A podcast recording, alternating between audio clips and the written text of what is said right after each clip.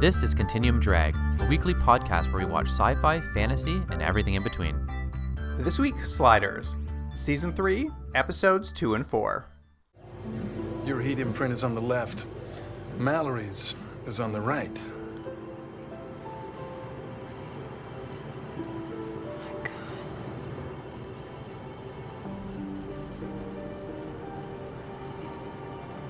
He's me. Welcome to Continuum Drag, the podcast with daddy issues. I'm Luke, here with my co host Jordan. What's real, Jordan? What's real is I'm desperate to be someone's shower fantasy. Remember that line? Isn't that just what you always say? I do say I, I start all the Every podcasts- episode. Every episode I start it that way. I'm like, please, please let me be someone's shower fantasy. Somebody. Well, Jordan, we're entering the third season of Sliders in our best of run. Can you believe we made it to season three already? You know I have to say? When I was watching these um, fantastic episodes, um, I was thinking this uh, this speed run it seems almost perfectly designed for sliders. You think so? Yeah, I think it's it gives a good snapshot of like someone accidentally coming across this show and they can't find the remote so they're forced to watch it. But like no one would actually like do this on purpose. So you like accidentally see episodes and you're like this show's still in the air four years later? I, that's that's the feeling i So get. you're imagining a guy who's at home and once or three times three times a year he loses his remote and it's always Sliders. yeah. Yeah. Well it'd be- yeah three times a year in the course of five years which is pretty good. Well, for these two episodes, we are joined by a guest this week. Uh, we're welcoming back returning guest Dave. Dave, thanks for being here. Good evening. So, what were you here for last? I was trying to remember before we started. Do you remember what you recorded last with us? Oh, I can't remember the name of it. It was a Roddenberry TV movie from the '70s that was um, had John, was it John Hurt, and it was like Oh. a supernatural It was a, it was, thing. it was a little erotic, right? the demon one yes, it was. It was erotic, uh, but I don't remember the name. Do you? I want to say Spectre. Yeah, it was Spectre. oh it was That's right. spectre yeah yeah Mhm. yeah it had a lizard at the end Yeah, I didn't care for it. Well, before we get into this week's Sliders episodes, Dave, do you have a history of Sliders? Did you watch it when it was on the air originally? Yeah, I did. Um, I think I probably only watched. I think like most people, the first year or two before like big cast changes started happening. But I do. I definitely remember, especially watching that pilot and thinking like, "Wow, this is a really cool, a new thing, and these special effects are really great." In terms of the storyline, I do remember it being kind of a, you know, fish out of wa- water story of the week kind of thing. And I remember the characters pretty well, but other than that, like specific episodes, specific storylines, like nothing. Um, so this was kind of cool to get back into it and see a couple of different types of stories. dave more importantly do you remember when they said sliders Oh yeah, yeah, that's my favorite part. They go sliders. And did you guys notice that on the in season three in these episodes, one of the episodes they don't say it, and the second one it's a different sliders, and I'm pretty sure it's uh, Jonathan uh, Rhys Davies doing it. Oh, interesting. yeah, it was a different guy saying it was a different guy whispering. I was like, is why would they change the whisper? well, here's the thing: is we've now watched the first three seasons or episodes of the first three seasons. It's different every time. I know. Sometimes there's a whisper, sometimes there's no whisper. Although I will say, this new season, I like the new theme music. I think it's my favorite theme music so far. And not only is the theme music different, I don't know if you noticed, Luke, every season so far, they've changed the narration. And I would argue this is the best narration. And apparently they do keep this for seasons three through five. They've really, it feels like each one was like a working draft and it gets a little tighter each season. And this third one is, is by far the best. Yeah, they really, they've really got this uh, almost on lockdown, except for deciding whether they whisper sliders or not. I think it's it's like they did it live and the guy sometimes just forgets to do it. He's like, oh, I missed it. Oh, well, we'll get it next week. They probably didn't realize at the time that it was going to be the most iconic part of the show, the most well remembered part of the show. You're probably right, and it's and it is weird that it is because uh, we've said this before, I think in probably another podcast. Honestly, it's what people always say. It's just sliders, sliders, which is so weird. That's the thing that people remember. It's not, hey, do you remember that time where what's his face tried to have sex with his uh, his teacher? you know, it's like sliders. Well, on that note, maybe we should get into this week's episodes. Here's the IMDb summary for season 3, episode 2 Double Cross. The Sliders arrive on a world that has dwindling natural resources. While there, Rembrandt gets sidetracked by his number one fan. Meanwhile, Quinn and the others meet a group of scientists trying to perfect a sliding device of their own, where they may have the technology to get the sliders home. All is not what it seems. I've butchered that, but whatever. What are we going to do? It's perfect. They can say that in every episode. All is not what it seems. Hey, I want to say w- one thing real quick. This idea uh, of wh- what is there's a, a trope we'll talk about, um, and I looked it up because I was like, I guarantee there's a name for it. Uh, that's going to be a little bit um, important in this episode, and it's called the opposite sex clone. That's the trope. And uh, I looked it up to, to do a little uh, uh, research on it. And the earliest I found, because it's been through a lot of science fiction, uh, there's two uh, literary works that I found that I think are the first ones that use this. One was um, an Ursula Le Guin book called Nine Lives, where uh, the plot is there are geniuses that are cloned in mixed sex groups. And so they're constantly having uh, sex with each other and they're themselves. And then there's another book by Robert Heinlein, which his book is it, everything about him is like a parody of his own writing. But um, he has a book called um, from 1973, a few years later, called "Time Enough for Love," where um, opposite sex clones uh, become each other's sexual partners. Nice. and if that's not a Robert Heinlein book, I don't know what is. So, anytime you have an opposite sex clone, you just got to have sex with that clone. I I think that's I think weirdly like that's just like the thought people go to. They're like, hey, what if I was a clone? You didn't have sex with that clone. I mean, wouldn't you, Jordan? You know, I, I was watching this with with someone, and it and it's literally the first thing I said. I was like, "He's gonna have sex with that clone, isn't he?" Did you think that, Dave? Oh yeah, absolutely. I mean, and why would you? Why isn't that? Isn't that isn't that a weird weird uh, knee jerk reaction that we have? Is that incestuous to do that? Is that wrong? No, it's it's perfect. Okay. no, I, I don't know. I think there there's I'm sure if you read uh, um, either of uh, Ur- Ur- Ursula Le Guin or Robert Heinlein, I'm sure they talked about the the morality of such um, more than Sliders will. Because Sliders doesn't have time for it. It's more of like, can you believe this? But it is a funny thing that I think probably everyone watching the show is like, is that going to happen? And they sort of um they sort of flirt with it a little bit in a weird way in this episode. Um, but don't they don't go all the way, obviously. In many ways, am I right? yeah. So Luke, I don't know. Would you have sex with your own clone? It's a good question. Mm, would I find myself attractive? It's a real question of how much I hate myself. You know what, Luke? That's actually a good point. Would you find yourself attractive? Because I think most people maybe wouldn't. I don't think I would. I don't think I'd find myself attractive. you might be annoyed by yourself. Like he's really annoying. Yeah, it's a good question. Let's all pull up pictures of our partners and decide how much they look like. Jordan, imagine everyone's just like, wow, she looks exactly like you. Yeah, I'd be like, really? You'd be like, do I like myself more than I thought? No, I would never be able to get a word edgewise in. That has nothing to do with personality, Jordan. It's looks we're talking about. oh, it looks, looks. Sorry, yeah, yeah. Anyways, that's that's that, that's just a big lead to what this episode is. Yes, that's right. The sliders are landing on a new Earth this week, and of course, this time they land in a subway tunnel. And am I crazy? Did it seem like it was the first time they'd ever encountered a subway in their lives? he didn't realize it was a subway tunnel until he put his hand on the tracks and he was like, "Oh no, it's a subway tunnel!" And then they decided to run. I was hoping it was the third track. I know they're like, there's a light coming toward us. We see the tracks. We're like, where could we be? I'm like, you're you're clearly in a subway tunnel.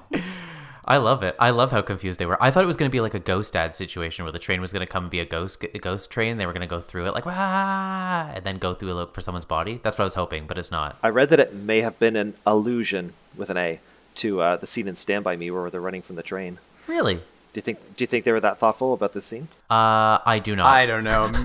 I think that's a stretch, but maybe. Both Jerry O'Connell. Both Jerry O'Connell. That's, That's true. true. Both Jerry That is O'Connell. true. Um, but yes, this train is bearing down on them, and they are only saved by uh, a regularly scheduled blackout that is announced. Because on this world, they have a 10 a.m. blackout every day. And uh, this is really a lead in uh, to what this world is all about. Uh, every week, we go to a new world. There ha- it has new rules, it has new variations on what we're used to. Um, so, you guys want to discuss kind of what this Earth is all about? I'll, I'll tell you one thing. Gas is four ten a gallon. 410, 410 a yeah. gallon. Yeah, four hundred ten. Oh, sorry, I call it four ten. That's, how- that's how the kids say it. Makes it sound like $4.10. You're right. You're absolutely right. But four hundred and ten dollars. Uh, I don't know, Dave. How would you describe the world? Um, well, yeah, it's a it's like a resources starved world where San Francisco and LA have merged into a, a super mega city, and it sounds like food is not readily available. So there's kind of constructed food. You can't just get a hot dog when you ask for it. People are driving around in those weird electric cars that they were doing for land speed tests in the desert, and riding around on weird bikes. There's no regular cars. Um, There are some motorcycles apparently though. I like that this is at least the third world, and Dave, you wouldn't know this, but at at the third world and third episode, I would say at least three. There may be more. Uh, Luke, you can correct me. Where the first thing they do is go to get a hot dog. Isn't that a weird thing that they're always doing, Luke? I mean, they love street food. They've kept that very consistent. Yeah, it's just like that's always they're like they get there and they go. It's like the joke is Arturo uh, falls on Rembrandt. It's annoying because he's fat. You have to wait for how long it t- t- there's a fat joke, and then they're like, "Let's we're hungry. Let's get a hot dog." That's that's how every Sliders episode starts.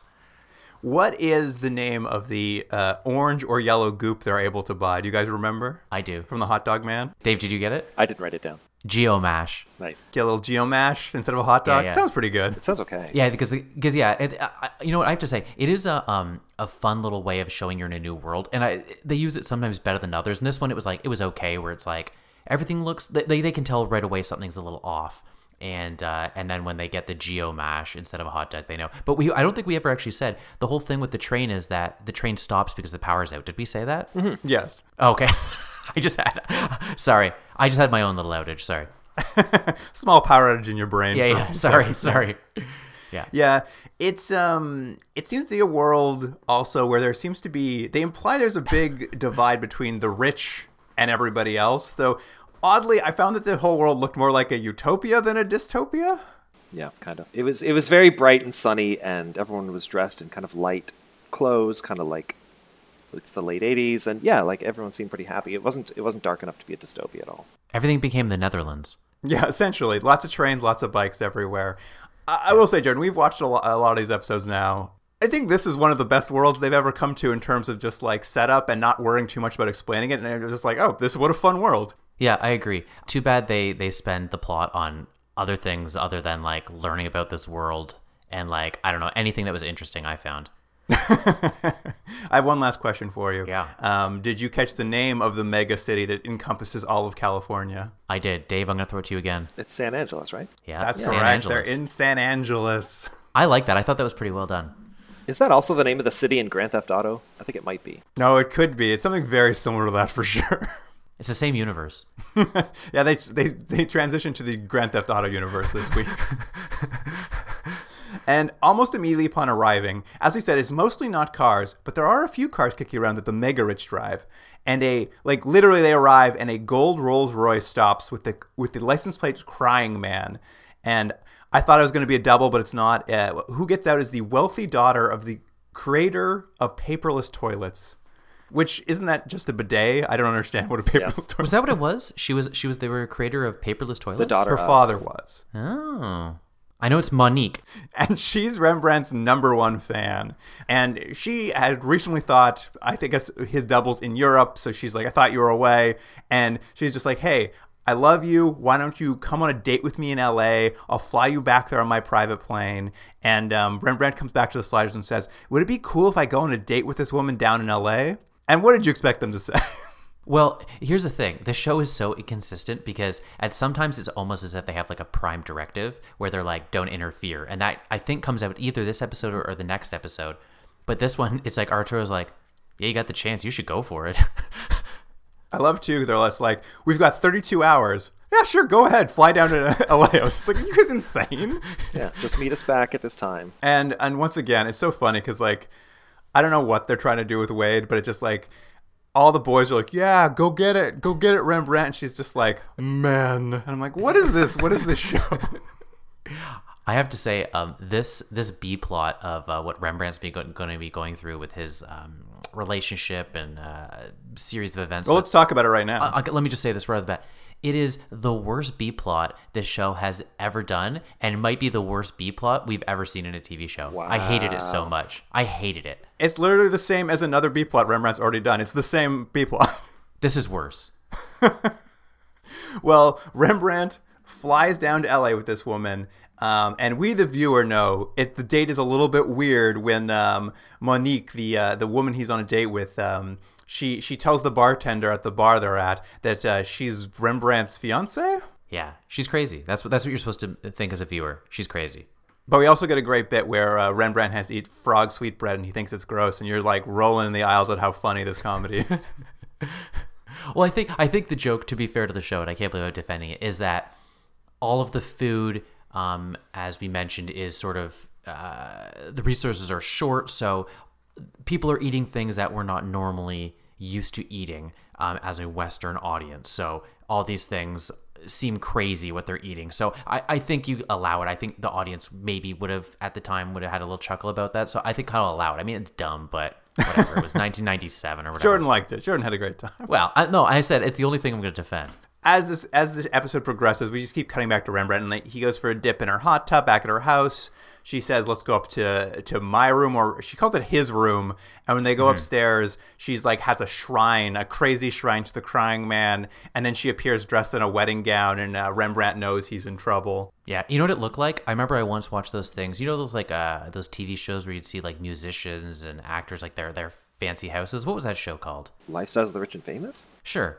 Uh, it was one of those. yeah, it was. It was a. Uh, uh, who was the guy who uh, uh, used to do that? Anyways, that was the English guy. It doesn't matter. Um, the, the the point being, um, I, I once saw one and it was Gene Simmons, and his house was essentially like a shrine to himself. And I was like, what a dickhead. Whoa, controversial, going after Gene Simmons. A couple of non Kiss fans on this podcast. Yeah, I think I think it's well regarded as a dickhead. I don't think people are going to be up, up in arms about that. At any rate, Rembrandt spends the night still at this place because we catch up with him the next day and he's trying to talk his way out of uh, Monique's home. She's a little crazy, but he, he does say, he's like, I just need to go to San Francisco to, for a quick meeting. And, and she's willing to let him do it if he sings her a quick song. And I would say that we've talked about this in a previous episode. They finally do that thing that I said they should have done that last episode where he's supposed to sing a song that his double here has, sings all the time, but he doesn't know. And, and they kind of do that where he has to, she's just like, don't sing the song you know, sing this other song. And he, he just starts singing and somehow guesses all the lyrics correctly. Yeah, I, I wrote down what the song was. Do you know what it was, Luke? No, I block those things out. It was "I Pawn My Gold Crown for You." That was the name of the song she wanted him to sing. All right, great, great stuff. I, I think the idea is that I guess those songs are kind of in him, and so just with a bit of a bit of prodding, maybe it could come out and he could write it as if the other as if the double had. Maybe that's I guess it. that's true, right? There, he could, if told the title, he can just invent the song that his double would have invented. That's probably true. You're probably right, Dave. It's another excuse to have the actor sing anyway. He does a good job. My biggest problem with this is that I feel like it's very unrealistic that he doesn't sleep with the crazy lady because he's in town for 36 hours. He's leaving this planet forever. Sh- Yeah, she's like a li- she's a bit crazy, but he he would do it. He would do it. Why wouldn't he do it? Are we sure he doesn't? I think they imply he does. Well, I thought he slept in the other room to kind of get away from her. She oh, she finds him the next morning. Oh, you're right. You're probably right. no, they don't do it. Big mistake. big mistake. Dave, you've got some interesting dating advice. if you're in town for 36 hours and you meet a person with severe mental derangement, it's all right. Wow, it's very attractive though. she also she had a pool. She had uh, bathrobes at the ready. What more do you want? Those are all those are all pro- pluses in the in the uh, pro column. But in the pure sitcom manner of this B plot, who should walk in at that exact moment but Monique's fiance? And he's big and muscular. And he's just like, What are you doing in my fiance's house? I'm going to beat you up. And uh, Rembrandt is forced to run away. Yeah. I like that the fiance apparently doesn't have a problem with his his girl having like a room dedicated to this this R and B singer. he knows she's a fan, number one fan. it's literally the license plate on her gold Rolls, golden Rolls Royce. Yeah, true. Well, that's the thing. He's like, you can make a room for him. You can even you can even uh, uh, change the license plate in our Rolls Royce, but don't you ever fly him over to this house. And then she got the opportunity, and she did it. She broke the one rule.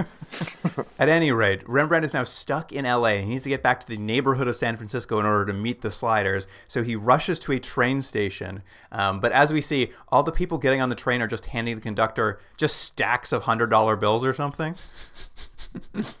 Inflation, I guess. I don't know. That's the thing. It's like, not that it would have been maybe that much more interesting, but it's weird to have set up stuff in this society and not really get into it. I mean, I look, I know in the A plot, it's it's the point of what the characters are doing, um, but it, I just thought it was weird. I'm like, well, wh- why is this happening? Like, is it resources? Is it money? Wh- Why are why is why is the system being set up this way? But sure, it's stacks of money.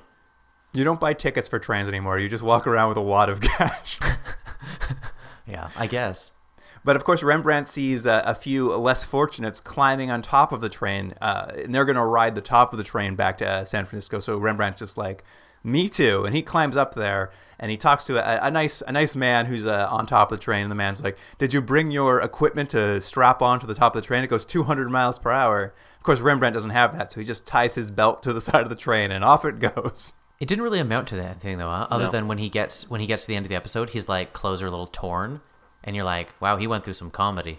Yep, that's it. That's the whole Rembrandt subplot. Is he goes to L.A., meets a lady who's unwell, and then uh, catches a train back home. Doesn't even sleep with her.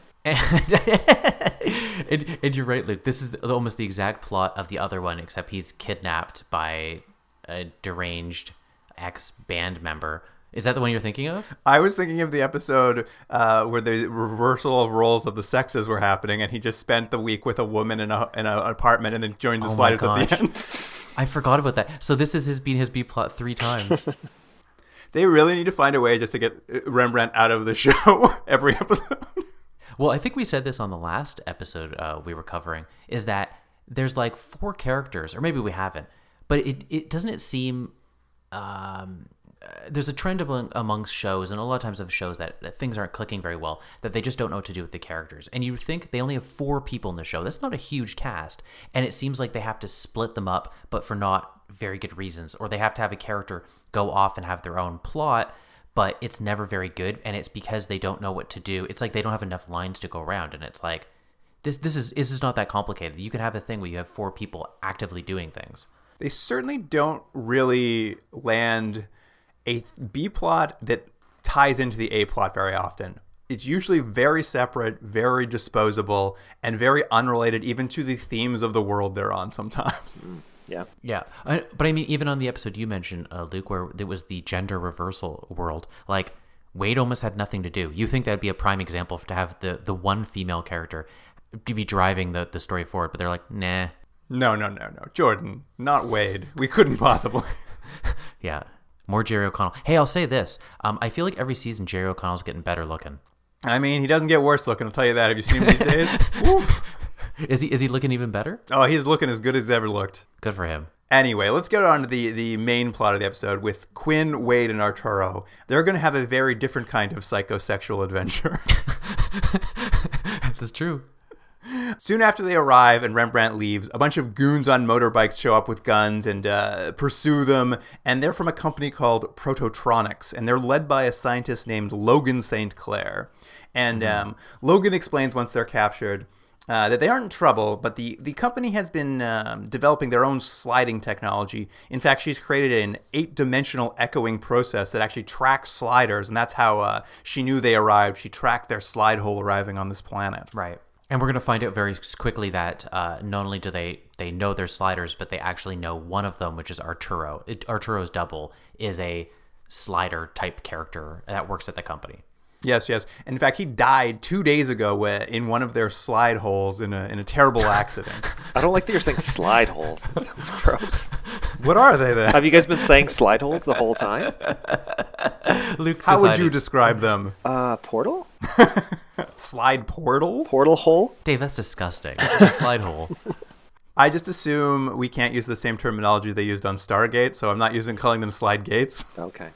That makes sense. Is that what they call them? Slide gates? No, no, but they're they're Stargates on on Stargate, so I assume they're not called slide gates on this one. hmm That makes sense. I, I that's uh, incredibly embarrassing that I didn't know what the uh, the portal was called on a show called Stargate. Um, Prototronics, of course, they're slide holes, they're very unstable. Uh, anything that goes in them, when it comes back out, ends up burnt to a crisp. So we know that's kind of how, how Arturo's double died in this world.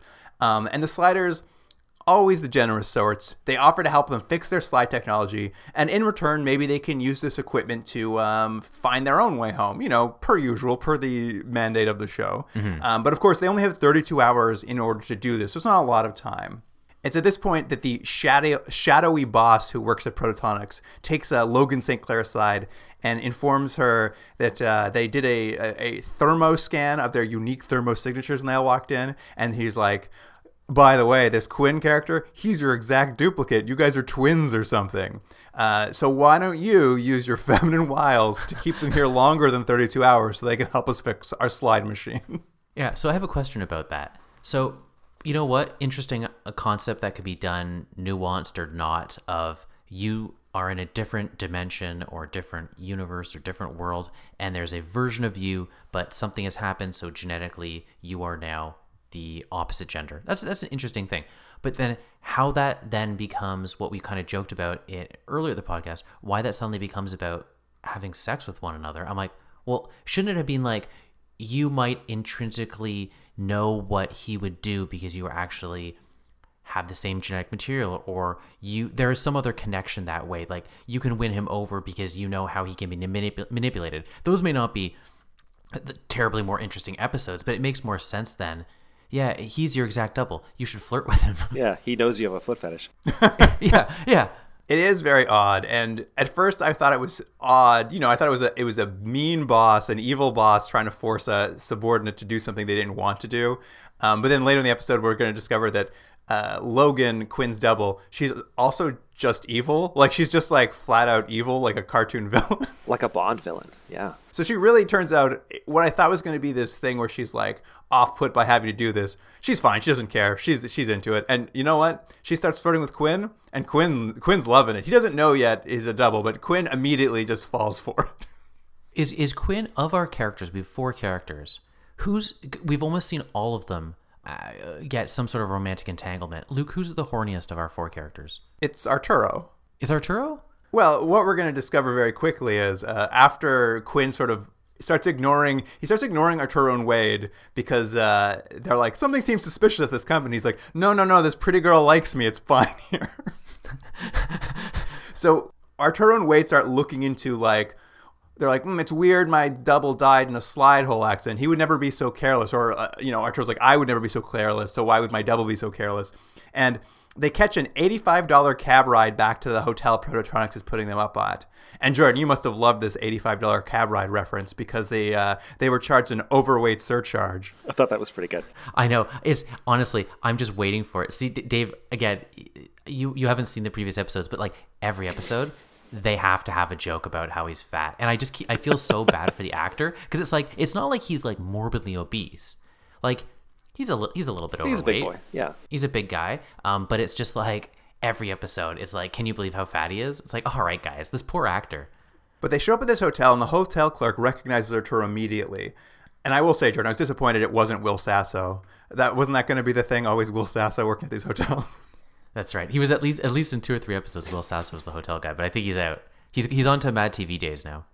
This hotel clerk, though, he recognizes Arturo because Arturo frequents the hotel on his nooners, where he's cheating on his wife with a variety of young women. And this uh, this this, this clerk is like commenting on Wade and how Wade's pretty good, but he likes his last uh, nooner, quote unquote nooner. And then he describes a very generic woman that Arturo is immediately able to understand is uh, Logan on this world. So in this world, Arturo was cheating on his wife with Quinn's double. Yeah. Yeah. So maybe there'll be a plot line later in the episodes where Arturo and, and R. Quinn are going to have an affair. And it's very funny because they, you know, there's a weird thing where Wade's just like, "Who would have an affair with you?" And Arturo's like, "I have my charms." And I think we'll see it in the next episode too, and we've seen it in repeated episodes before this. Arturo's doubles are always having affairs, are always sleeping with young women, and I have to assume that reflects on Arturo's character as well. I think so. I think so. I think I think he's maybe not. He's not the nicest guy. Maybe. Maybe that's what we're learning. But to your question, Jordan, he's the horniest. Okay. Hey, and I have a, I have a follow up question. So this guy at the hotel you mentioned, like the the bellhop or whatever he is, the concierge, he's given a lot of like, eh, eh, and like, can you believe it? I can't believe you're doing. Don't don't you think? Now I've never had an affair. It seems very adult, but um, to uh, uh, let's say you're going to a, a regular hotel for for said uh, liaisons, and um, uh, don't you don't you think like discretion is what you're looking for the hotel, not them to comment on the attractive level? That's not what you want. Yeah, Yeah, you wouldn't be coming back to this hotel again. This man is very indiscreet. yeah. So, anyways, I'm just saying, not a great establishment for an affair. And flash forward to the end of the episode, Arturo said, as he's leaving, he gives the bellhop something and says, "Give this to my wife." And I'm just like, how does the bellhop know who your wife is too? Why does the bellhop have so much information? You know what? Maybe it's that sort of thing. Like, uh, uh, remember in Goodfellas, where the, the, the mobsters take their, their wives to the hotel and then then to the restaurant, and the next time they come and take their girlfriends. Maybe it's that sort of thing. He also takes his wife to the hotel. okay, that makes sense. Yeah, he goes into the hotel and, and, the, and the, the bellhop says, Oh, Mr. Arturo, we haven't seen you in so long. Exactly. Just there the night before. See, no, no. See, that's what he should do. But this guy would be like, "Hey, weren't you just here with that hot broad?" Because he's terrible. At any rate, the uh, Wade and Arturo remember that Logan had claimed to barely know Arturo's double, so they, they know something's up. This, this is weird. So they go visit Arturo's widow on this world, and um, she sort of says she found it strange after her husband died because her husband wouldn't also take this kind of risks. But also, Prototronics asked her to keep quiet about the death because they're going to keep it under wraps to avoid bad press. So, you know, Arturo and Wade are very suspicious about this whole thing.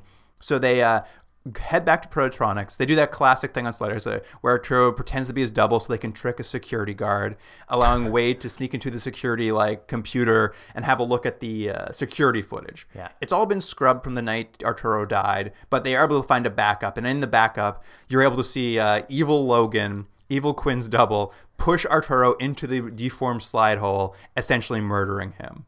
I watched that three times. By the way, it made me laugh so much. There's just there was something so cartoony about it.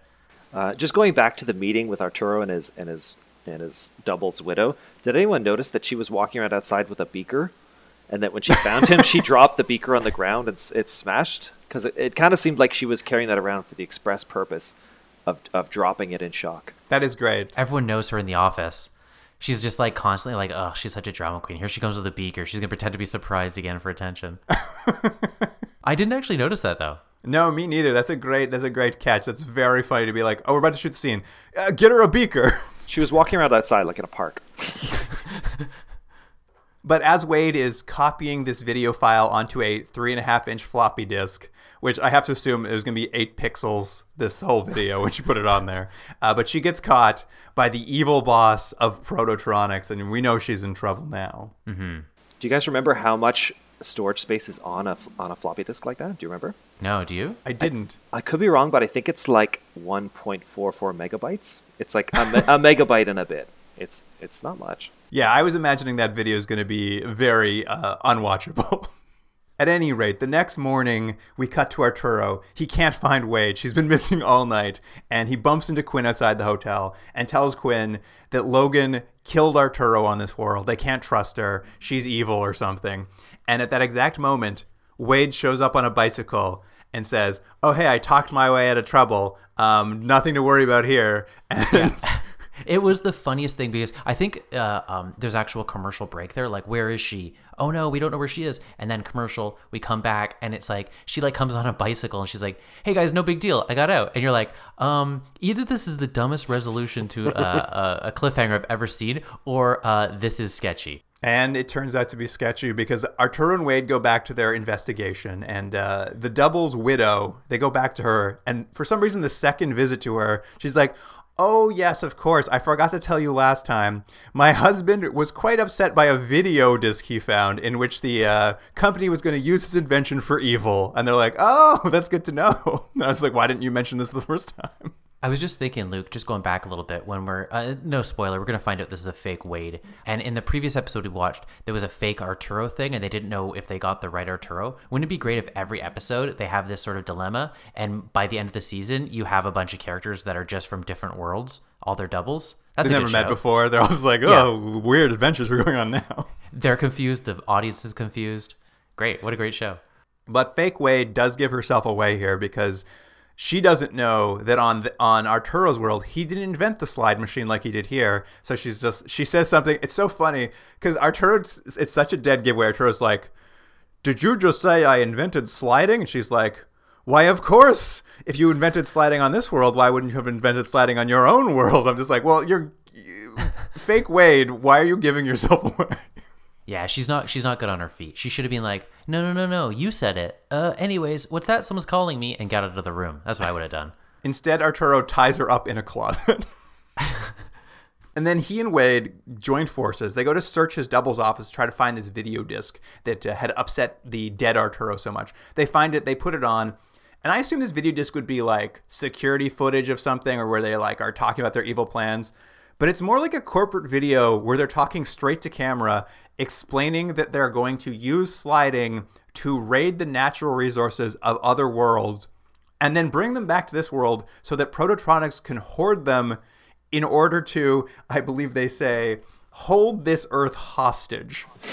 Yeah, I think it checks out. But you know, I'll, I'll say to your point, Luke. I think the video, and maybe you both dis- disagree with me.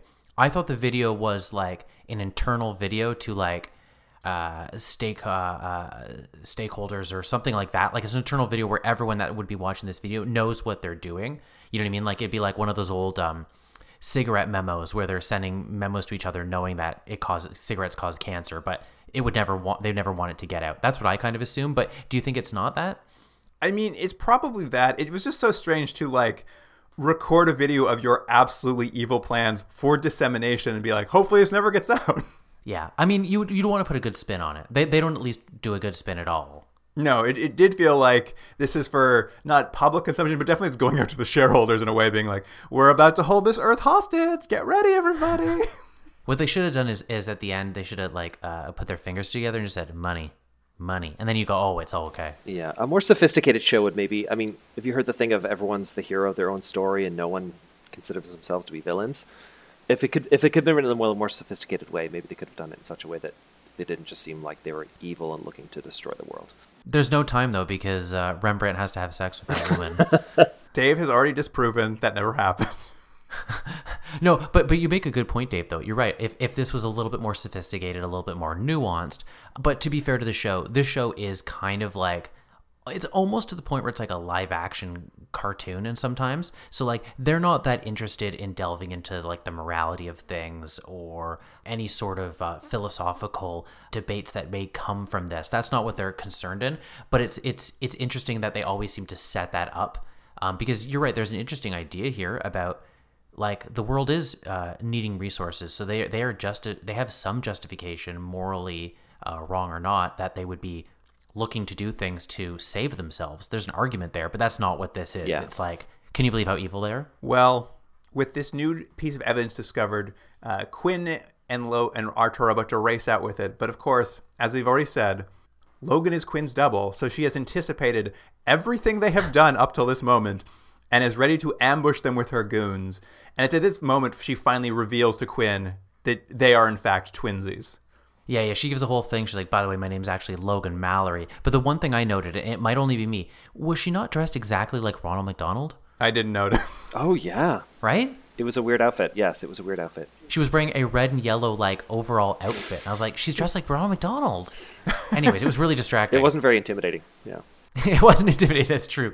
Uh, the guys behind her though all have guns, so that that that adds the intimidation factor. But yes, she sort of reveals that uh, whatever the dad, and she's changed her name because of a stepdad or blah blah blah. The point is, uh, she's Logan Mallory, and uh, Quinn gets one of my the best lines in the episode where he says to her, "What dark corner of our soul did you crawl out of?"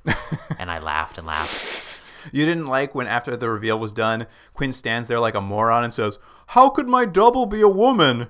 That's an exact quote. And Arturo just like slaps his head and he's like, "What a duds." Well, he, yeah, Arturo has to explain it to him, and I'm just like, "Why is Quinn dumb? I don't understand." He dumb. He d- he's dumb, but he also invented the uh, what did we call the slide hole? Is it slide hole machine? Slide holio? What did we say? yeah, yeah, the slide holio machine. At any rate, with this all out of the way and all this information deposited, uh, Wade and Arturo attack the goons. They're winning. They're beating up goons with guns because they're so physically superior. Of course, But Logan opens it one of the deformed slide holes that kills you and pushes this Arturo into it as well. And we're like, oh no, Arturo is gonna die. And you know, there was a minute because uh, only because I know that um, that character and that actor will be leaving the show pretty soon. I don't know how long, but I was like, is this how they're gonna do it in this like really anticlimactic way? But no, they're not. Don't worry. Don't worry for Arturo fans. He not dead. No, no. Logan takes Quinn back to the Prototronics lab, and as soon as Quinn gets gets in there, he looks up and he notices two things. The automation he set up to fix their sliding technology has finished and has now fixed their sliding technology. And B, he's noticed that the wormhole Arturo was pushed into on the on the wormhole screen above them that tracks wormholes is just going in a full circle and going to spit Arturo back out where he went in for some reason. So he's just like, Arturo will be fine. I had a question about that. Was this was this how that their slide holes always worked, or is it just because he had been fixing the formula that that's why he's not burnt, or did they just make mistakes before? No, I think what the idea is is over the course of the episode, what Quinn's been doing with Logan is he's hooked his slide timer up to their slide timer, and he's basically just been comparing the code line by line, and then the computer's just fixing their code to match his code. Essentially, is what I think the idea behind it, and that's how he's fixing their their slide problem. But then why would it? Is it because it's not the code's not finished? That's why it's it's working, but it's just sending you back to your original spot. No, no, no. I think that's just a coincidence that this slide hole Oh, goes back to the original spot. Uh, it's it's that it's fixed it, so he's, that's where he's not burning up on reentry. This was the part that I didn't really understand why what was happening was happening. But now I do, so thank you.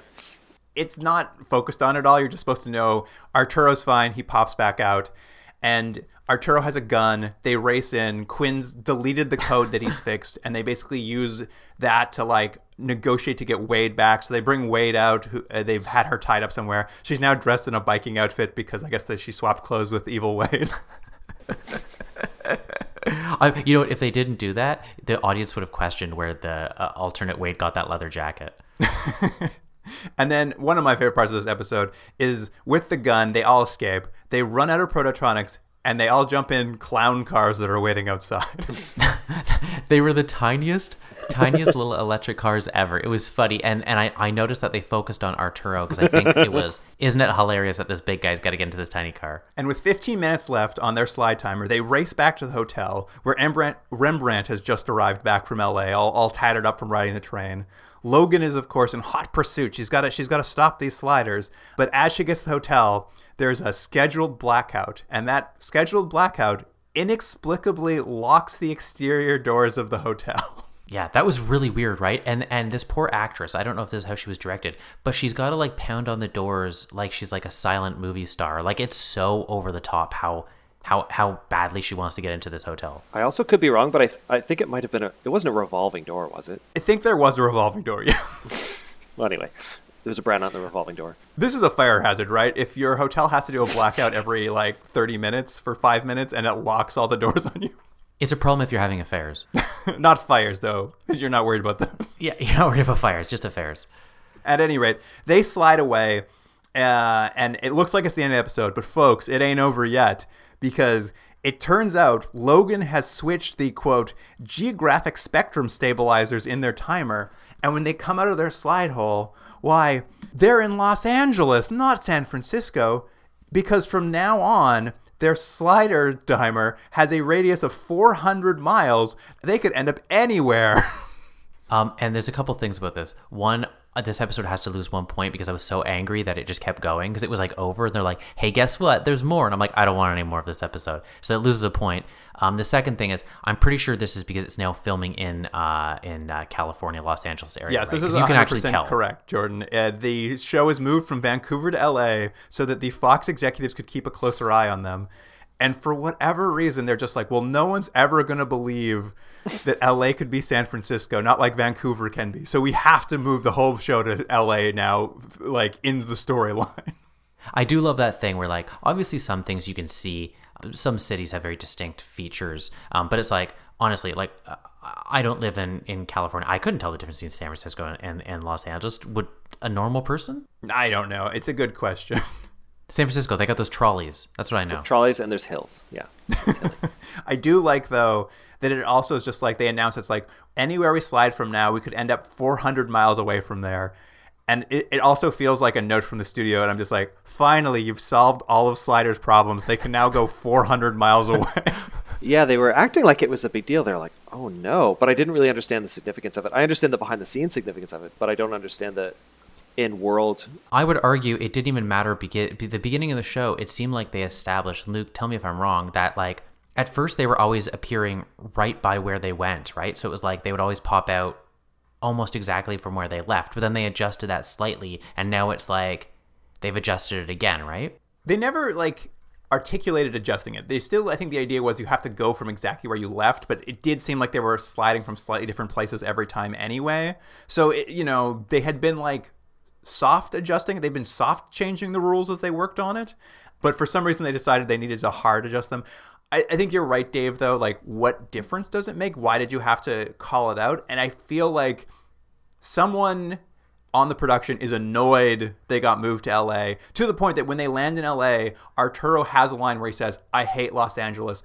And I think this is just the writer's room or someone in charge being like, do a thing where we're angry where we got moved to LA. I'm like, okay, I, the audience member, don't care. This is the kind of attitude that got them pulled back to LA from, from BC in the first place. This is absolutely the attitude that got them pulled back to LA.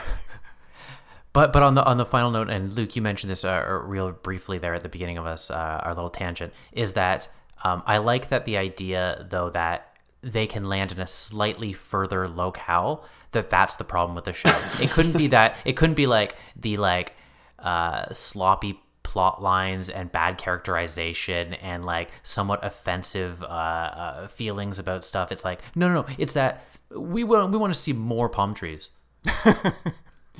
And Jordan, you would think now that they've told you about how they can now go further. Just keeps going. This episode is over, but you're wrong. There's still more episode because a deformed slide hole opens. Logan emerges from it with a gun, and she's like, "I bet you forgot I could track slide holes." And I was like, "You bet I did." Yeah, yeah. she demands that Quinn fix her slide timer so that she won't burn up on re-entry. And then she's like, I set my return slide hole for 30 seconds, so you have 30 seconds to fix this. No, that that that in itself didn't really make sense. Um, but I think what they were going for, and I, I could very well be wrong, and maybe this is giving too much to the show. I think it was sort of like her like hard negotiation. She's like, I'm not even giving you time to think. Like you have 30 seconds to do this, or I'm gonna kill you. Is what she did. She has a gun on them. But it does seem like give yourself like two and a half minutes. Yeah, yeah, it does seem very aggressive, but it's a great negotiating tactic because um, the, all the other sliders they want to call her bluff. They're like, she'll never do it because she won't get back to her place and she'll go to jail here. But Quinn's a good guy. He's the good double. He's the good twin. So he fixes it. However, when her sl- return slide hole opens, he won't go through the slide hole. He won't enter that deformed slide hole to prove it to her. So she's in a she's in a real pickle. She has to test it herself. And in a fit of rage, as she jumps into her her deformed slide hole, she shoots the gun, and we go into bullet time, and a bullet flies across the screen. It's going right for Wade's forehead. It's going to shoot her right in the forehead. And as the bullet gets to Wade's forehead, it stops dead in the air, turns 180 degrees, and flies back the opposite direction. Yeah, and this made no sense. It's the only object that is affected in this way by the portal, or the, sorry, the slide hole. That was what I was trying to figure out too. I'm just like, is it that the slide hole is pulling it back in? Yeah, But I'm yeah. like, why? But nothing else is affected, and I'm like, No, is Wade now psychic and she stopped the bullet? I didn't understand what was happening. No, no, no. It has nothing to do with Wade. It's it's what Dave said. It's that for reasons only the bullet is affected by the gravitational pull of the slide hole. Of excuse me, of the deformed slide hole. can you guys use the word deformed slide hole in a hashtag on a future post, please? anyway, with with Logan gone, she's returned through her slide hole. Quinn reveals that well, he did fix the burning up problem. He also set her timer for her to slide to a random dimension, and he's essentially cursed her to the same fate they have. She's now lost in the Slideverse, just like them. She can't find her way home. And he's just like, except she can track our slide hole, so I guess we'll be seeing her again. It's like I bet you won't. Did you guys read about this? Uh, well, we know I checked. I checked IMDb. I know she's not in any more episodes, but I thought it was interesting that after we saw them create the Cro-Mags, who have the exact same backstory as this woman, they're just like, we don't like the Cro-Mags. What if we had Wade's evil tw- or Quinn's evil twin? Which is what I pitched in the Cro-Mag episode. They went and did it. Um, let me ask this though. Let's say let's say uh, you guys are both sliders. Uh, you can be yourselves or a different character if you like, but you're a slider, and uh, uh, your twin is evil, and and uh, you have to punish them at the end. Do you think this is a fair punishment for her to send her uh, essentially? Uh, it's essentially a death sentence because you know she's not going to get home. Do you think that's fair for what she's done? I mean, you don't want to send her home because she's just going to raid all those other slide worlds and uh, hold her her Earth hostage. I think it's fair. You you both think it's fair? Huh? I thought it was overly cruel. What would you have done? Yeah. Smooched. Smooch, Jordan smooched would have got down on one knee and married her. Well, she's wearing that Ronald McDonald outfit. How could you not? So um, I read a little bit about the kind of plans for the future episodes featuring this character. I don't know if you guys did. No. That never happened. But basically, it was going to be a couple more. Um, one with her as kind kind of like reprising her role as like a Moriarty type villain, like a counterpart to Quinn. And then the the last one, she was going to kind of redeem herself and kind of die saving them or something like that. Oh wow. Which would have, which would have been kind of a cool little arc, but unfortunately never happened. I like it. I like it more than the last serialized element they had, which I mentioned before, the Cro-Mags. I I think this is more interesting to me. I would have rather uh, like just the evil doppelganger traveling around chasing them. That's that's that works more for me for this show. But yeah, never never saw her again. And, and and for me, kind of my point I made earlier, I st- think it would be better if Quinn was gone and uh, and Logan is in. That's a better show. Oh, you want to flip them completely? Flip him completely. And what we we check in every now and then we check in with Quinn, and he's on. Uh, you know, he's on a planet where uh, shoes are gloves. Can you believe it? Making out with a glove. Yeah. And this is kind of half-assed research, but the other thing I read was that part of the reason why this actress didn't come back, or this character didn't come back, is that the producers didn't feel like she was like an attractive enough or a sexy enough character. Jesus Christ. Hopefully that's not true, but you know, We're about to see this on the show because they're going to uh, bring in a second female lead with I think a very similar reasons. They don't think Wade's attractive enough, so they're going to bring they're going to bring Kari Wer Wuhrer, I believe her name is. But I, I think we're about to see that same cha- change happen. These producers were very worried about um, about attractive females on this show for some reason. I would disagree though. I like her '90s look with her like overly plucked eyebrows. I was into it. yeah, there's something about a lot of the the women on this episode and the next episode. They look, they all kind of look a little bit like Gretchen Mol, like they're, you know, They're real '90s it girls. I'm into it. All right, should we should we move on to the next episode? yeah, the Guardian. Okay. Here's the IMDb summary for season three, episode four, The Guardian. On our world, I did hit Brady with the bat. I busted his knee. Broke the bone in four places. He walked with a limp for the rest of his life. You trained your double so he wouldn't strike out like you did. By teaching him how to defend himself, I was hoping he wouldn't feel the need to act out of desperation. And he could trust his hands instead of a weapon. On a world where time moves at a slower rate, Quinn encounters his younger double and tries to change a traumatic event in his life. Meanwhile, Arturo decides that it's time to grab life by the horns and takes the others on increasingly wild excursions. I think I said earlier in one of the podcasts, Luke, that I was surprised that they weren't doing enough like like work with the doubles, like they weren't coming across their own their own selves. And I, I take that back because these are the worst episodes ever when they keep coming into versions of themselves. I don't want to see gender reversed role of yourself, and I don't want to see kid version of yourself. And uh, um, I'm gonna say this: I hate this episode. Well, it starts with Arturo leaving a CAT scan. He has a terminal illness, and uh, it's, I mean, it's clear now that uh, uh, John Rhys Davies is leaving this show, right? Well, it's funny. It, it almost felt like for for a split second, and I think if you didn't, you know, it's it's we're watching it with modern eyes, so you know some of the things that happen, and obviously we know he's going to be leaving the show soon. So you see the writing on the wall. But I, I'm wondering if if as a viewer at the time you watched this and thought, oh, this is going to be a thing where they're going to go to a world that has a cure for cancer or something like that. Like it's going to be a small arc. Yeah, I think at the beginning of the episode, I thought it was like, is this the writing on the wall? Is this like him asking to be written off, or is this going to be just an episode where they go to a place and he's cured?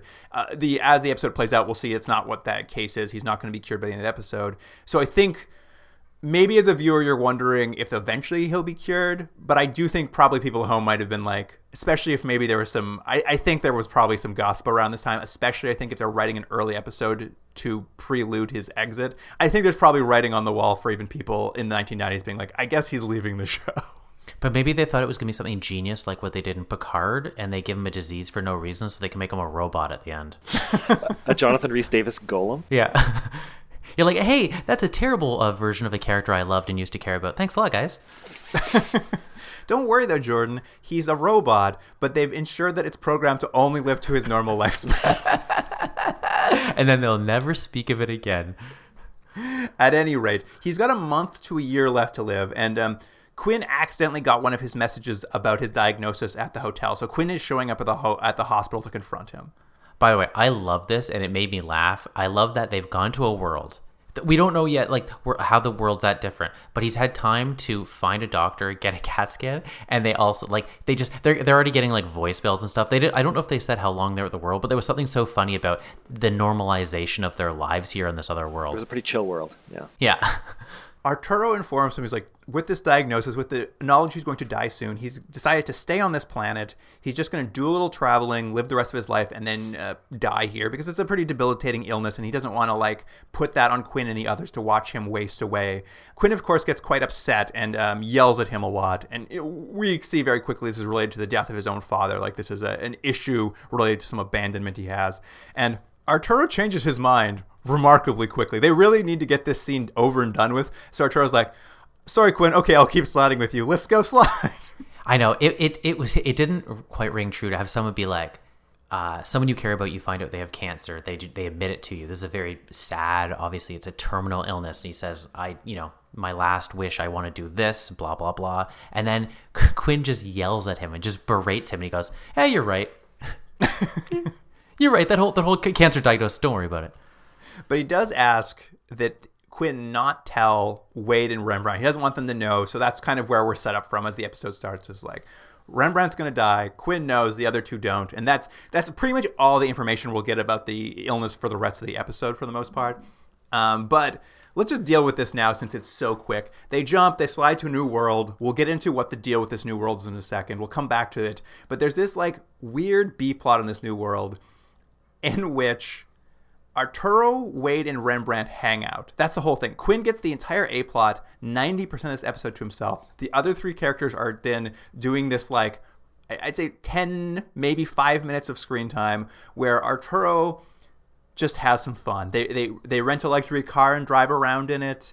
They uh, talk about how they took Arturo to his first football game. Not shown. And I was a little confused because they, they say it was Arturo's idea to go to this football game. He's never seen a, f- a football before. And then Arturo says he gives full credit to Rembrandt's mother for the idea. And I didn't know what that meant. I I, I know it's well one I, I would say the for whatever reason I don't, I don't know who wrote this episode actually I think this one was directed by um oh yeah it was this is another Adam Nimoy directed episode Luke It was written by Tracy Tormé. Okay, so Tracy Trubay, the the showrunner, is a terrible writer, and the dialogue in this episode specifically is so bad, and no one speaks like they're a human being. And so they also have lines like this, where it's like, "Thank your mother for this this this idea," and I'm assuming that in an earlier draft there was something with his mother. They went to visit the mother, and that was cut out, and they left the line in, or even worse, they're just implying something for the audience that means nothing. Yeah, I couldn't make heads or tails of it. I assumed it was a cutscene or something. Yeah. Yeah, yeah. Their adventures continue. They like they go to the opera together. They they they go to a biker bar because that's where Arturo wants to go. And at the biker bar, a young woman thinks Arturo's very attractive, so he like flirts with her and reads her poetry. And then her her old man gets mad that they're talking, and Arturo knocks him unconscious. it's great. Also, I'm gonna say, um, remember early on, Luke, there was a kind of interesting uh, character trait from Arturo that you picked up on, which was um, he sort of puts on airs of this guy who loves classical music and opera and poetry and these sort of things. But in the end, he has what we call maybe like some more base desires of like he just likes an old hot dog and like having a, a beer at a bar and that sort of thing. So I would assume if this is the case, which was kind of an interesting character trait for him, he's seen football before. If he's been to a bar and he goes to bar regularly, bars regularly as a secret, he's seen a football game. Am I right? I think you're probably correct. Yes, I think this is is probably the case. I also was just like, I think he's probably seen a football game. Yeah. Anyways, it's not important, but it's just it's just one of these. It's kind of a very small sesame seed of like uh, just the laziness of the show. Sometimes, almost as if they haven't watched previous episodes or haven't really bothered to um, uh, be consistent with the characterization at all. I did want to bring up one thing at this uh, this bar they go to. When Arturo buys a drink for this young woman who uh, finds him so attractive, she asks for a skip and go naked. Is that what she did? I don't remember that. Sounds like a real drink. Yeah, yeah. She says, I think Arturo asked her, "What would you like?" And she says, "A skip and go naked." And he's just like, "Oh my, I'm so flustered." And she's like, "No, it's the name of a drink." And I was just like, "What on earth is a drink with that name?" So I looked it up. Is it a real thing? yeah, it's a real drink. All right, what's in it? A skip and go naked is beer, lemonade, and vodka. Ooh, boy. that sounds like an alcoholic's treat. I'll get back to you guys about that. At any rate, uh, the the final little adventure that Arturo Wade and uh, Rembrandt go on is Rembrandt invents bungee jumping on this world. That's right. Yeah, and it's it's not even. It's just like they they have this thing like we want him to go bungee jumping, but why he did it in the most dangerous way possible, which is and it's kind of like played for laughs, but I don't know what what the point of it is. Like if he really wants to do bungee jumping, he's like, so let's just figure out how to do it by ourselves on a bridge. I'm like, well, that's a death wish. The whole point is is with that opening scene where Arturo's dying, we just get a whole thing where Arturo goes and lives life to the fullest, and like when Wade and Rembrandt are just along for the ride, and they don't really know what's happening. And I would argue, I'm not even sure this is a plot. Like, there's not like a story that happens in it. It's just like they go on a series of not even that outlandish adventures. They're just like football game, opera, bar, bungee jumping, and then it's their their B plots over, and Wade and Rembrandt don't learn why he's doing these things, and Rembrandt uh, and Arturo just does them and has a nice time. Like, it is an odd B plot that doesn't exactly like we see him living life to the fullest because we know he's dying, but it doesn't it doesn't go anywhere. There's no like there's no lesson learned necessarily, and it really relegates all three of our characters to nothing in this episode. Yeah, you make a good point. Again, it's it's just something I said earlier. They don't know what to do with the characters. I think what they should have done is just a montage of a bunch of fun things uh, with the music "You Are So Beautiful" playing above it. I mean, why not? They should have. It, it basically is a montage. What we say. Yeah, but you are so. Who's that? J- J- uh, Joe, Joe Cocker. Cocker. Who did that? It's Joe Cocker. Yeah, Joe Cocker. R.I.P.. Yeah, yeah. yeah, R.I.P. anyway, with that out of the way, let's go to the core story of this episode. Is that this new Earth they've landed on is just like theirs, except it's the 1980s. Yeah, and and they uh and they do some mental gymnastics to make this work, huh? It's so funny because I think I just watched the the the intro because you like this is it happens right after the intro to the show, and in the intro, the the big voiceover they've been working on, that they finally perfected, is just like, you travel to a new world. But it's the same year, and then immediately they're just like, "No, no, we traveled back in time this time. We changed our minds. Time travel. We can have time travel as a treat. That's just this one time, though." But they didn't time travel, Luke. The time just moves slower on this planet, so it's just catching up. You know. Yes, Jordan. It's Van Mieren's theorem of straight relativistic straight relativistic time dilation that essentially says that maybe there's an Earth that spins a little bit slower on its axis. I don't know, guys. This made sense to me. I liked it. you liked it? I did. I think it worked. It's fine, honestly. It is it's fine. it's perfectly good techno babble to explain it away, and I thought it was very funny. I'm just like, sure, why not? Uh, Let's have let's let them have a time travel episode. They they had to have one eventually. What do you think is um uh one either more rep- reprehensible or uh, more alluring? Having sex with yourself. Um, in an alternate world, or having sex with your um, uh, grade school teacher. Wait, reprehensible or alluring? That's two questions. either way, it it was either. What, what do you think? Which way do you like it? Well, I think you want to have sex with the hot teacher. Now that you're able to do so. Yeah. You find that more alluring. Than That's a, sex with that's yourself. alluring. Yeah. Sex with yourself, which we've already determined is is not okay. it's it's incest. loud. So you find that one reprehensible, or or do you also find that one alluring? Let's move on. Either way, I was like, Quinn, go for it. All right, Jordan, what about this? You're at a bar. It's a biker bar. You're having a great time. You're drinking a skip and go naked. Yeah, I'm. Uh, Two women approach you. One's your grade school teacher and one's a female W, and they're like, let's have a threesome. And you're like, yes or no. I say, let's let East meet West. Remember that was a line from uh, uh from Essential Woman. Dave remembers that. At any rate, uh, let's get into this one. Um, they've arrived in the 1980s.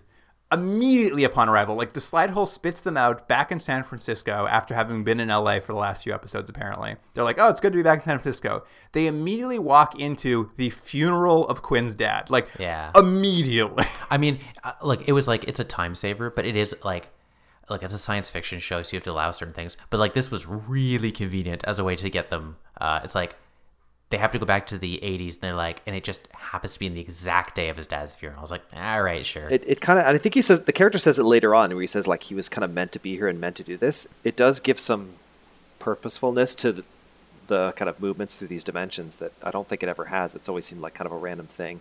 Whereas You do make a good th- point. This particular one makes it seem like th- there was a reason for this, a deeper reason. Yeah, I mean that is what drives Quinn all episodes that he feels like he's here for a reason, like the fate has brought him to this moment, and does imply that perhaps fate brings them to every moment. Um, but it's really only for the purpose of this episode, I suppose. Of course, at the funeral, we see in attendance are Quinn's mom, played by the original actress from the pilot. She's back, Jordan. Was that the original actress? yeah, after they recast her, she's now back apparently. Oh, hey, good. There's baby Quinn. There's a little baby Quinn version of him. Yeah, that's right. And as you have implied repeatedly, Quinn's grade school teacher is there. And I, I mean, as soon as you see her, you're just like, well, they're making out. Like, you know it the second you see her. Yeah, she's not dowdy. And I really like it. They arrive, they're watching this funeral, and Quinn is standing there gawking so aggressively, just like in a t shirt and shorts, and like as people walk past him, that I'm just like, he must seem like the biggest creep. Well, it's it's something that again, I don't know if it's maybe fair to the episode, but he sort of looks like a predator through this episode and and he, they sort of kind of call him a little bit like the first time we're going to meet the teacher she's like i think i saw you at the funeral? And he's like yeah i'm just some weird dude. And it's like and then he's like i think they tell him later on like maybe you shouldn't be hanging around the school and like all the other characters like they seem to dance around it like queen you're being a little weird there's a little bit much. And it's like it really does come across like he's like almost grooming this kid. Like there's one scene where they're like out out together at night looking at the stars and stuff and I was like, "Ooh, this is this is going in bad directions." Jordan, it's all sorted out because when someone says, Why are you hanging around a school full of children? He replies, I'm not a freak. and that's it. That's it. That's the whole explanation. He's like, I'm not a freak. I'm like, something a freak would say. What's even what's even more is that like they and I know it's like it's a lot of like just sweeping on the rug like don't worry about it we're just going to get to the the main thing it's really about him and his emotional journey but even like his mom he's just like when he meets the mom he's like yeah I was a friend of your husband anyways I'm to spend a lot of time with your son she's like checks out with me I got dishes to do Yes. Uh, essentially, over the course of the episode and over everyone's objections, every one of the sliders objects to this. Quinn decides he's going to intervene in the childhood life of himself. As you said, he starts by going to visit his mom and returning the dog they lost. And he's just like, immediately says, I'm your husband's friend Jim. We used to play chess together. And then give some very specific insights into her son's grief that are just so weird. And the mom, as you said, Jordan, just like, huh, what a weird thing for you to know. But uh, okay, okie dokie, that sounds fine. And let me ask you this: so the whole this is going to be like his emotional journey is basically like Quinn is seeing a very emotional, traumatic point in his life, and he wants to reverse this. And this is great science fiction thing we've seen before. Like, what if you had the, the chance to go back and change something about yourself or about uh, decisions you made? I don't think this is the greatest version of that that we've seen. I will argue it's a quite bad version of it, but uh, there's an interesting idea there. But I don't know if even at the very end, the way they kind of wrap this up, if it if there's enough justification for the way he's acting like he's so driven and so over the top and so angry and so focused and at the end i'm like oh is because it's some bullying like it's like it's not like we've seen that it's had a um uh, despite what he says there has been no traumatic events on him and he doesn't seem like someone who has this baggage like do, do you think that's fair Like I don't I don't know if it's jumping ahead too much to talk about like the reason why he's doing this so much in terms of like i think go for it the baseball bat and, and the baseball bat and, and injuring a kid and giving him a lifelong limp. It might have been a little better if it was a little more extreme and maybe like he ex- like not killed somebody, but maybe caused something a little more serious, a little more life changing to someone. Um, then you could maybe really understand that. Yeah, like this was something he did that ruined someone's life. Well, I think the thing is, Jordan, this is something I think you have complained about in the past, something you hate as an episode trope, and this episode leans into it heavily, is that Quinn knows a piece of information that's driving him. But he won't ever tell anyone else out loud until basically the penultimate moment of the episode where he explains the reason he's done all of this. He mm-hmm. knows it, and he could tell everyone, but he doesn't until the last second. And I think what it is is you end up just like watching an episode where a character is really driven to do something, but he won't tell you why. Even though he could, there's no reason he couldn't tell the other sliders that he's upset because at the end of this series of bullying events that he's going to attempt to stop, he did something really bad and he regretted it his whole life. What we're left with the idea is that Quinn's going to like they leave it with the idea that's like, oh, did Quinn get really hurt at the end of it? And at the end, he's just like, oh, big reveal. I actually did something bad, and that's what I'm trying to. So what you're watching is you're watching a show where you know you know there's a twist coming as soon as it starts happening. You know, like it's not going to be exactly what it looks like. And Quinn knows the outcome, but he just refuses to tell any of his friends why he's doing it. So you're just kind of stuck waiting for him to like get to the point. I would also argue that the solution he gives is Not Well, let's get let's get into the episode because Okay. you're right because Yeah. that's the question of the whole episode is just like is the solution make any sense?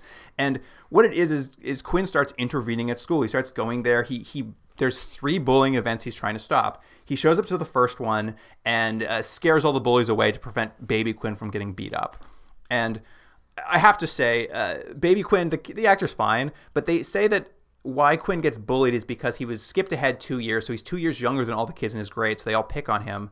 But they didn't cast a kid who's two years younger than all the other kids. Yeah. Yeah. I mean, I think he's supposed to be smaller, but he's like, they all kind of look the same. I agree. Um, I'll say one weird thing about this, though, is um, they, that he has, you're right, they say there's three major bullying events. And maybe this is really, really picky, and I don't mean it to be, but like, you would think if you markedly change the outcome of the first one, it would then have a ripple effect and change the other two, but it doesn't. It's like if there was a fight on Monday, Wednesday, and Friday, and the first fight was averted, you would think that Wednesdays would at least change in some ways, but it doesn't because the episode needs it not to, which I just thought was like, meh. You're thinking too hard about this. I agree. I think their time travel under rules are very loosey goosey for sure. Like I said, he stops this first fight, and then you know there's a bunch of back and forth, like where he has to get to know Baby Quinn. Like Baby Quinn follows him back to the hotel, and they go back to his house, and like they meet the teacher again, and like essentially what we're seeing though is Quinn becoming a father figure for baby Quinn. They're having heart to hearts and and Quinn's just like I'm going to teach you to defend yourself. I'm going to teach you to fight. And it's so funny. He's like I'm going to teach you to fight. And over the course of the episode, literally his friends the sliders, his mom, the teacher, they're all objecting. They all object to him teaching this kid to fight, but he Quinn's like I'm doing it. I'm teaching this kid to fight. Yeah. Did we mention the teacher's hot? At the second bullying event that happens, Quinn's going to go stop that one too, but uh, this time Arturo intervenes and stops him. And, you know, Quinn kind of lays out why he's doing this, except for like the big twist at the end involving the baseball. He's just like, I got bullied three times and it really messed me up and I, I need to stop it. And it's just like constantly back and forth of him like arguing for why he needs to teach himself to fight, but not telling anyone why. Like, everyone's always asking him, like, why are you doing this? It seems extreme and he will never explain to them the purpose or the thing that happened to him right? Blah blah blah. The, he bumps into the teacher and he tells the teacher outside the school after she's like stop hanging out here it's weird and he's like i'm not a freak. Uh, te- he's like why don't we go get dinner together? He invites his teacher to dinner.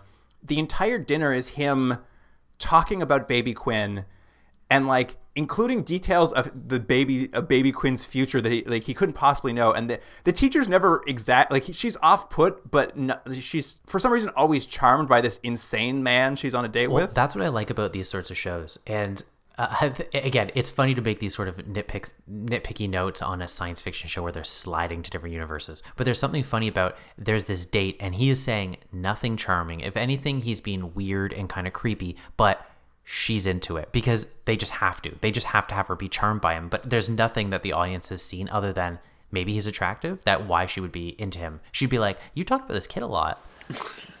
yeah at some point he's just like i had a teacher just like you when i was a kid and she was hot and she's like oh well thank you very much and then he goes back and he's just like hey listen i'm going to be going soon and i need you to protect baby quinn while i'm gone and she's like what and he's like well let's make out now and so they do anyway there's a bit of a sequence a montage kind of sequence where ba- he teaches baby quinn to fight and like it's going on and then they, they go you mentioned this jordan they go hang out staring up at the sky at night at the stars and quinn literally gives a speech about how we're all stardust and i was just like oh my god Yeah, it's bad. Do, don't you think that scene would have been better though if it had uh, Joe Cocker sing "You Are So Beautiful" over top of it? this episode i think your ability to enjoy it really depends on how much melodrama you can stand because essentially this episode is just a melodrama turned up to 11 like it's just heavy melodrama I think you make a very interesting point because uh, I'll I'll say this: like, I hated this episode, and I think maybe more so than both of you. But it, you might be right. It might be how much you can take this sort of stuff. And I just thought this was so maudlin and so dumb, and I just, I just didn't care that he was going to save himself because I just didn't think it was worth saving. And it's like, who cares about any of this? Well, and I know from a fact, having looked up some stuff around this episode, this is a very popular fan favorite episode. Hmm. Like I think some people find the melodrama very exciting, and it, you know, it's it's a classic in some ways. Just remind, like thinking about your youth and the things that went wrong and how you'd like to fix them. Like you said, like this is a classic trope, mm-hmm. and I really think it depends on how much melodrama you enjoy because it really is just like that's what they're offering you here. And so if if that bothers you, oh man, you're going to be bothered. Well, let me ask you this. I mean, you guys have seen a lot more episodes of this than I have, or at least a few more. Do you know if this episode is kind of unique in its setup and the fact that it's kind of character based versus like adventure? There's no kind of greater adventure or danger to the group. No, there have definitely been character-based low adventure episodes uh, intermixed with it. There's none. None of them have been this dramatic. I don't think. This, none of them have been like this uh, character-driven piece was the core of this. The closest we got that comes to mind is there was a B plot where Arturo gets to meet the wife who died on his planet. On his Earth, he had a wife who died young, and on this new Earth, she's still alive.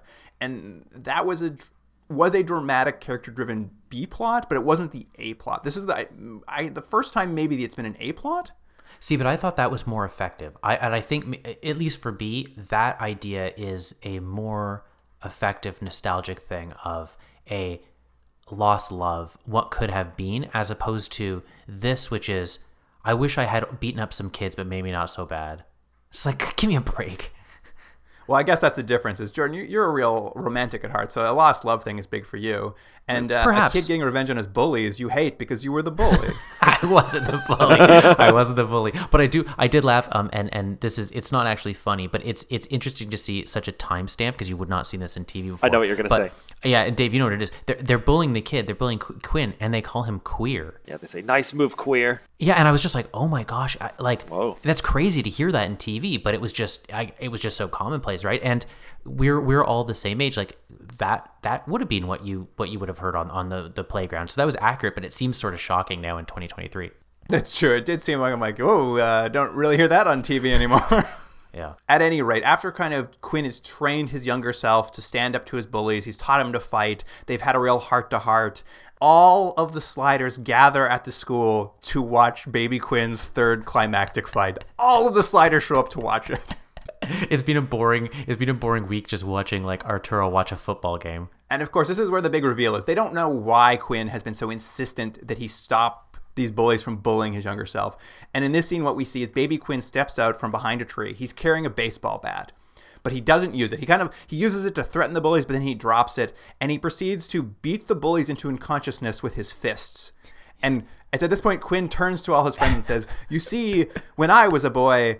I crippled a lad with a baseball bat, but in this world, I've only beaten them with my fists into unconsciousness. So hence, my trauma is relieved. And I was just like, great. So like, weapons violence bad, fist violence good is the is the lesson of this episode. Yeah, I just thought it was so nuts. Like I know what they're going for, which is, you know, he should have he he still needed to stand up for himself and find that inner strength. But it's like it wouldn't have been that much of a twist to just being like, what you really needed to do was just walk away from a situation or use your words or there's another way to uh, uh you know have a better uh resolution to this sort of fight but it, they're just like well giving a concussion is better than breaking a kid's kneecaps I also was watching it being like, this is a real indictment of the school system that they're like, they know this bullying. The teachers are all aware this bullying is happening, and they literally do nothing about it. Yeah. Now, now, uh, if you really want him to defend himself, shouldn't he just given him a gun? Here's the thing, Jordan, is I knew this twist was coming. I just knew it was going to be a thing where Quinn went too far. I knew that was what the twist Yeah. was going to be. And the entire time I'm like, I, all I could think was Quinn's a school shooter. Yeah. Well, that, that that's what, it, and, and I think this kind of, um, I, I might be wrong, but I think this sort of predates Columbine and this sort of wave of, of those school shootings. Um, not that there wasn't school shootings before, but this sort of like uh, the first of sort of national attention for those sorts of things. Um, but it does feel like through all this weird grooming and stuff that if it's not a uh, like weird sexual thing, that it is going to be a thing where like he shot someone and he's trying to avoid that. Like it was just weird. And again, the resolution was like, I don't think any of this justifies the how we've seen him act, nor does it uh, seem like a worthwhile endeavor to have spent this effort to still have him act in a violent manner as a way to you know solve a problem. Yeah, I think, and I don't know, maybe it's just the passage of time and how we view these things, but watching it, I'm just like, the lesson here is still very bad. Yeah. It's just like I don't know. It just is so dumb. But I, I do like because once we get this, it's like everyone's like, "Oh, Quinn, you're great." But then he has to have this last little uh, last little button with his the teacher. Well, this is it. Now that he's saved Quinn's life, he goes and says goodbye to his mom. He goes and says goodbye to baby Quinn. And, you know, he says goodbye to the teacher who's in love with him now. And he leaves them to go slide. And as they're all jumping into the slide hole to leave, the, teach- the teacher's like, changes her mind. She's like, I can't let Jim leave. I love him too much. So he runs around the corner and catches Quinn standing in front of a slide hole. And Quinn looks at her and says, You've been making out with one of your students all along. I'm Quinn. And then he jumps into the slide hole. And I was like, and she's left there with a look on her face. I think the look is supposed to be like she's shocked by the slide hole, but to me, I'm like she is shocked to hear what a nightmare has happened to her. You've wrecked her life. Yeah, I was thinking about you know, does this woman end up in an asylum because if she tells anybody about what happened, like that's it. Like no one would ever believe her, and then does she even believe it? How does you she know? teach a little little Quinn now, knowing that he's going to grow up to be such a little hottie? Well, she's gonna keep a close eye on him. she definitely is transferring schools, and Quinn's on his own from this point forward. I, I wrote a note and I was really hoping that just like the last episode, this would keep going and they were going to go to another world and then she was going to come back, uh, come into the portal, but she'd be pregnant. And they'd be like, Quinn. I will say, coming off of the last episode, which is an episode in which Quinn's double doesn't reveal that they're twinsies and then starts a relationship with him. And Quinn is essentially hurt and like disturbed by that information when it's received by him. And then the next episode we watch, Quinn does the exact same thing to another woman. yeah. Well, it's, it's, it's also The exact same betrayal. It, it was. It's not only that. It's this. It's the. It's the wanton disregard for their own rules of like not affecting things, which they have said earlier on. But now it's like, well, if she's cute, it's fine. Or if the person's got a penthouse, it's fine. Or if you want to be rich, it's fine. Or whatever. So it's just like, well, no, it's whatever. Whatever you feel like. Who cares what happens? In I was these also worlds? just like, in season three, they've just, uh, uh, any rules, they're like, ah, fuck it, who cares? yeah, yeah. Well, you know why, Luke? They can land within 400 miles of anywhere. All right, you guys. Well, that pretty much wraps up those two episodes. I don't know. Were there any final notes we didn't cover in, in either of those episodes that you still wanted to talk about? Well, the only thing I had is that I think they should have cast like a, a chubbier kid as young Quinn because Jerry O'Connell was like a chubby kid. I think that would have been a funny callback. Oh, that would have been good if they had grabbed like a Stand By Me style kid. That would have Yeah. been nice. For, I think that would have been nice for the audience. All right. Well, why don't we get into ratings then? Dave, I'm not sure if you remember, but we rate things out of 10 stars, sort of IMDb style rules. Of course, you can rate them as you see fit, like critically by your level of enjoyment. Sometimes, you know, sometimes things can be bad but enjoyable. So it, it's really up to you. But out of a possible 10, how do you feel about the first episode, Double Cross? I, I actually kind of didn't love it, and believe it or not, I like the second episode more.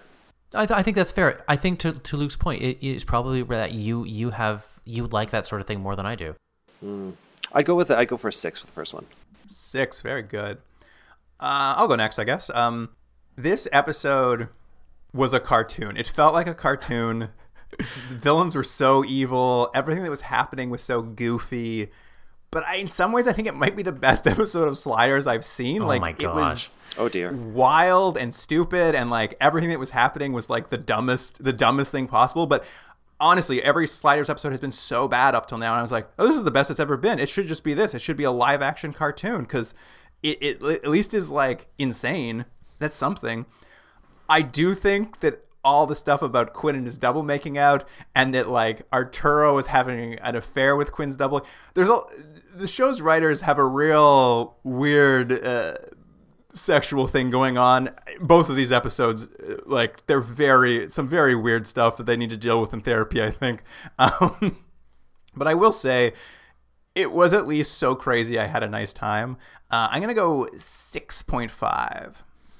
Okay, I had a very different experience than you guys. I'll say this. Here's my one thing I'll say. It wasn't boring, but it's so dumb. It's so dumb. I can't get over it. So I, I broke this down into the two plot lines. So the uh, the A plot, I give it a two and a half out of five, and then the B plot, which is the worst one we've seen, I give it a one out of five. So that gives it a three and a half out of ten. Are you guys rating these on a sliders sliding scale, as in like it's a it's a ten for this show? This is as good as this show gets. That's a ten, or is it just kind of a general rating? I'm rating this out of 45 minutes of my life I'm never getting back. I think to your question, Dave, is it's more of a general rating compared to like everything we've watched and how much we enjoy them. But in Slider's particular case, we quite enjoyed the pilot. I think it got very high ratings. So in some ways, each episode is now having to live up to like the promise of that pilot.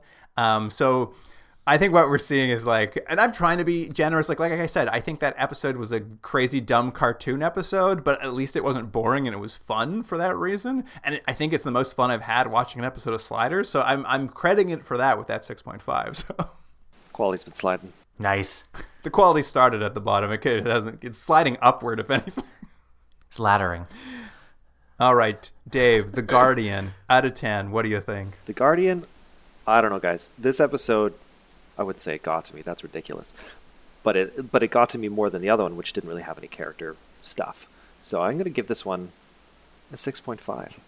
That's a C. That's a solid C. 6.5.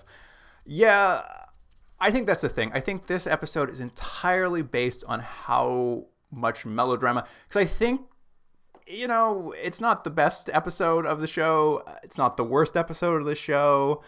I thought it was very funny that they time traveled. Um, finally, it finally happened. I, I saw the twist coming a mile away. Does the lesson make any sense? Absolutely not. I don't know. I just I feel indifferent to it in a lot of ways, but it's still not. I'm gonna go 4.5.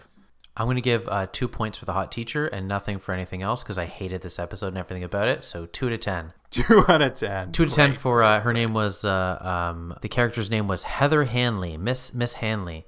She gets two points. Terrible episode. I hated it. More. I guess you hated it slightly more than the last episode. I hated it slightly more than uh, I did actually, but because I, it wasn't. It just was an episode of like, who cares that they were in another dimension? It didn't matter. There was no sliding, nothing. It's just him walking around grooming himself. It was creepy. I hated it. Jordan, you go back in time. You meet your younger self. What are you gonna do? I'm not gonna spend it uh, looking at the stars with myself and, and teaching myself boxing. I'm gonna give I'm gonna I'm gonna give myself uh, that betting almanac that uh, Marty McFly has around and uh, make myself rich. I bet you what you do is you go back. You just bully yourself. oh come on now. All right. Now, Dave, you don't know this, but Jordan does. We are reaching some pretty critical points with the ratings of sliders here. So I think we're probably going to need to check the old uh, continued red computer to see if we're taking the escape pod on sliders. Yes, we'll have to we'll have to boot up the boot up the computer. It's here's it here's it's going it's going now. So uh, with these last two ratings, which I think were middling, but Jordan, you've certainly you certainly disliked them quite a bit, so drop them down. You know, not an insignificant amount. Let's see how we're doing. Um, what would you bet, Jordan? You think we're gonna escape pod? I don't know. You see, whatever's coming next is going to be worse than this, though. You know that. It is true. We do know it only goes downhill. Who knows? Maybe maybe we're gonna love the Cro-Mags. we can't. Could we possibly dislike it more than what we're watching now? It's hard to say. Unless there's an episode where he goes back and like grooms a Cro-Mag at a young age. I'm not gonna hate it more than this episode. The fourth season is the grooming season. So, that's well known.